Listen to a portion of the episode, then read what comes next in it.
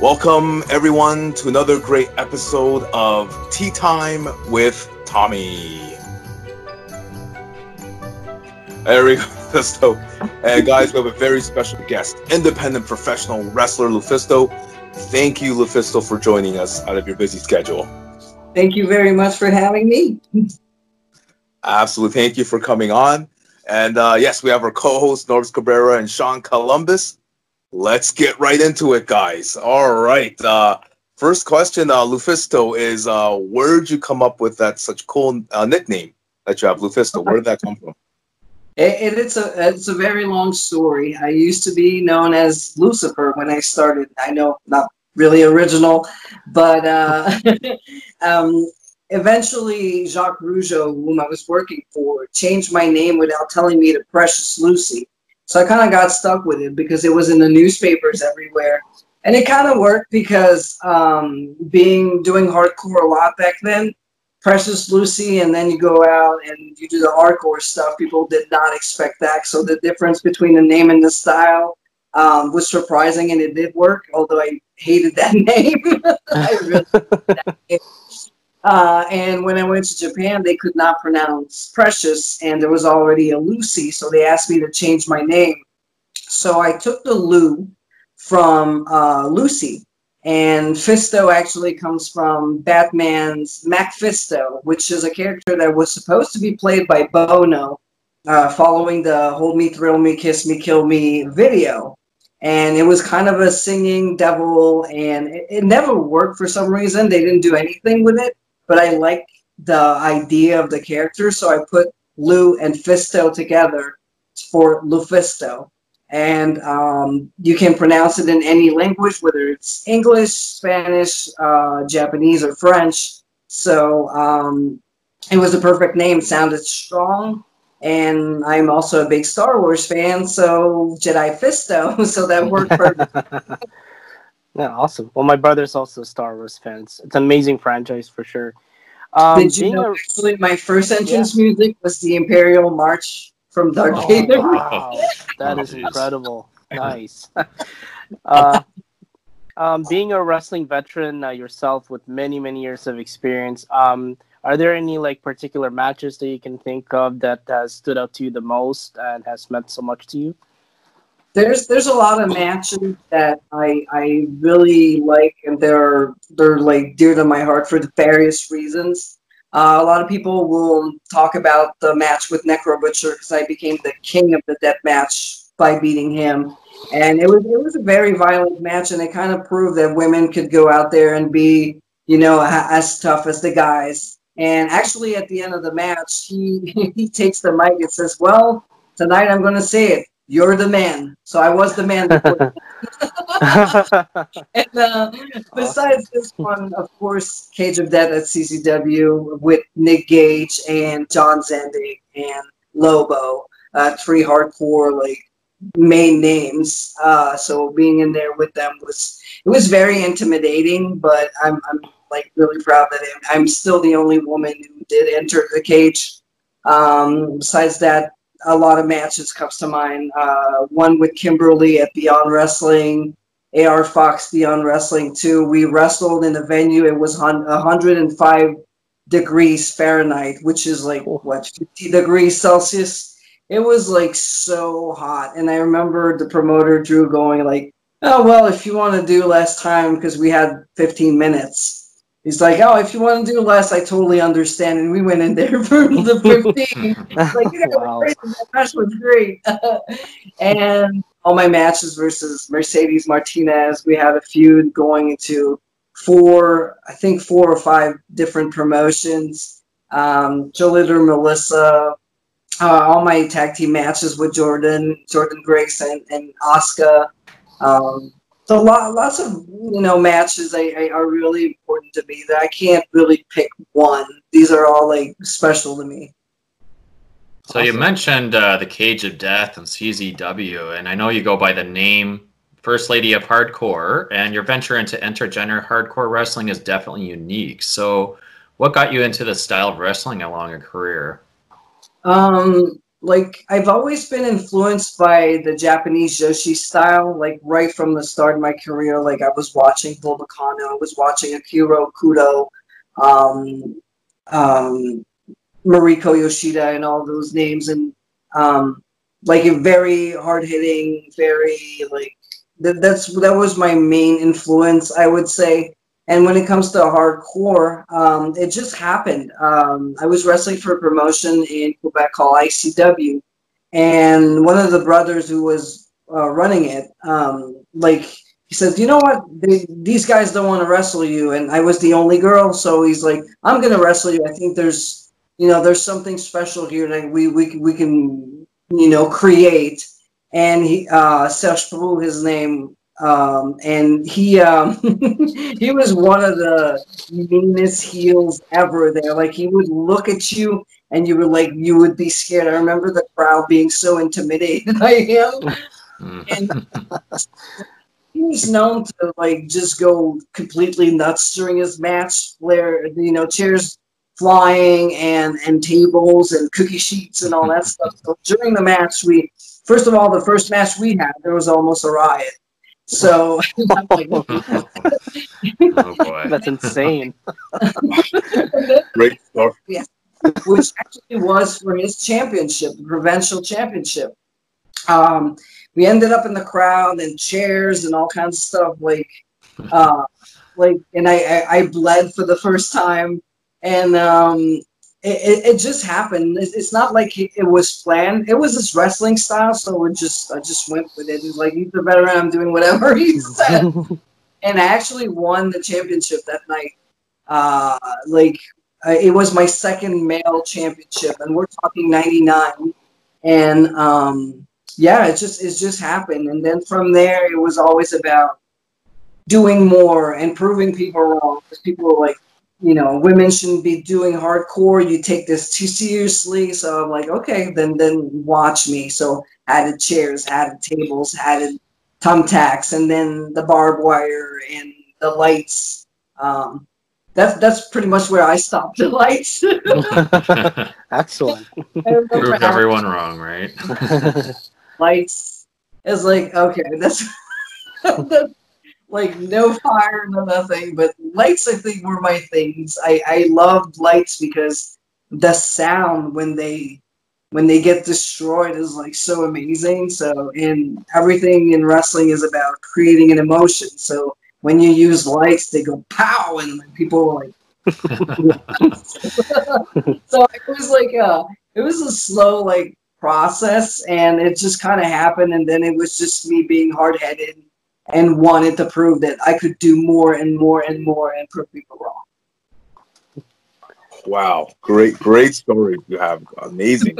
this though, um, you have such an illustrious career. Uh, you've been in the industry for a uh, great, uh, amazing long time.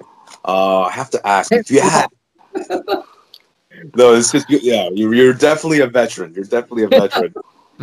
when you're 40 years this month, Lord. Oh, uh, that's awesome.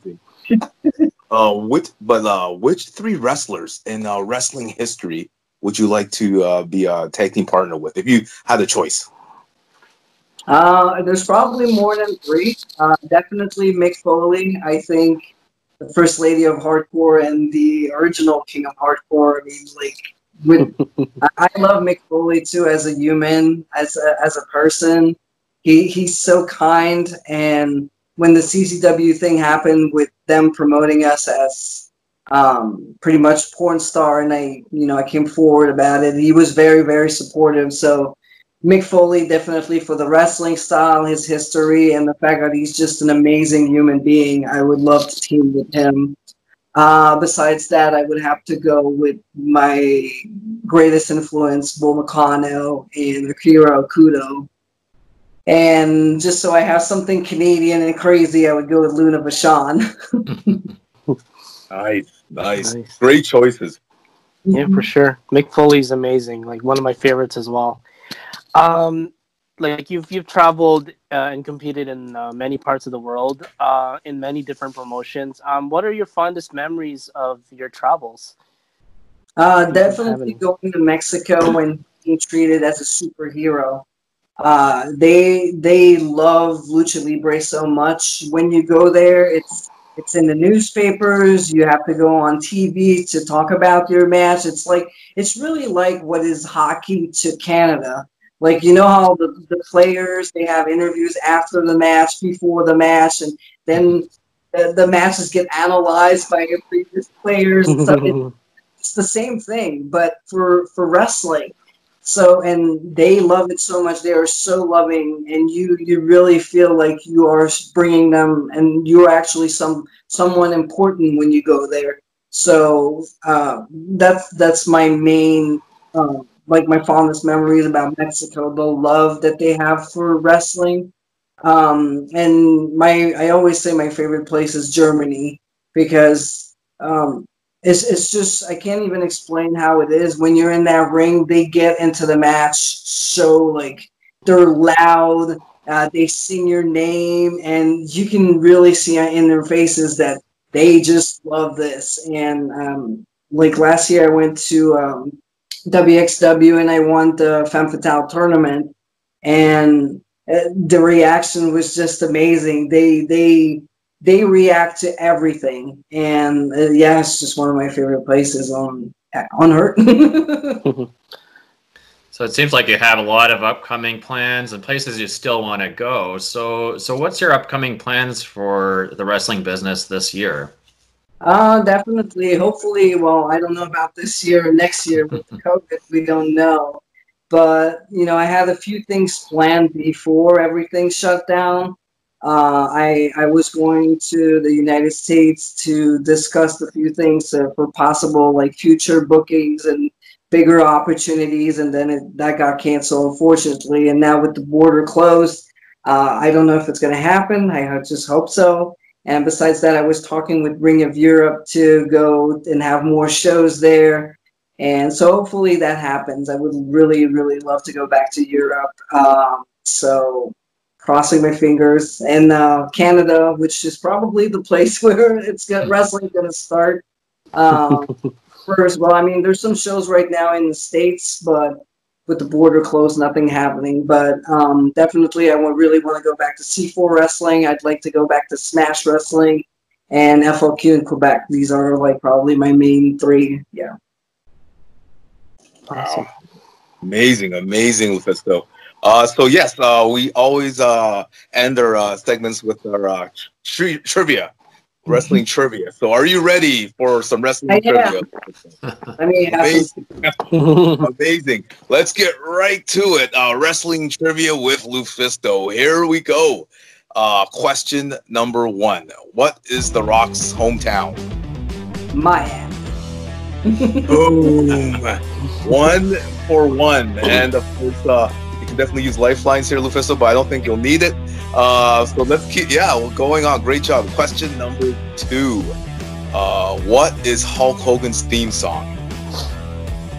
Which one? Which Hogan? oh yes, the, the the one, in the eighties, eighties Hogan. The Rocket. Yeah, eighties. the real American. Boom. On Canada Day.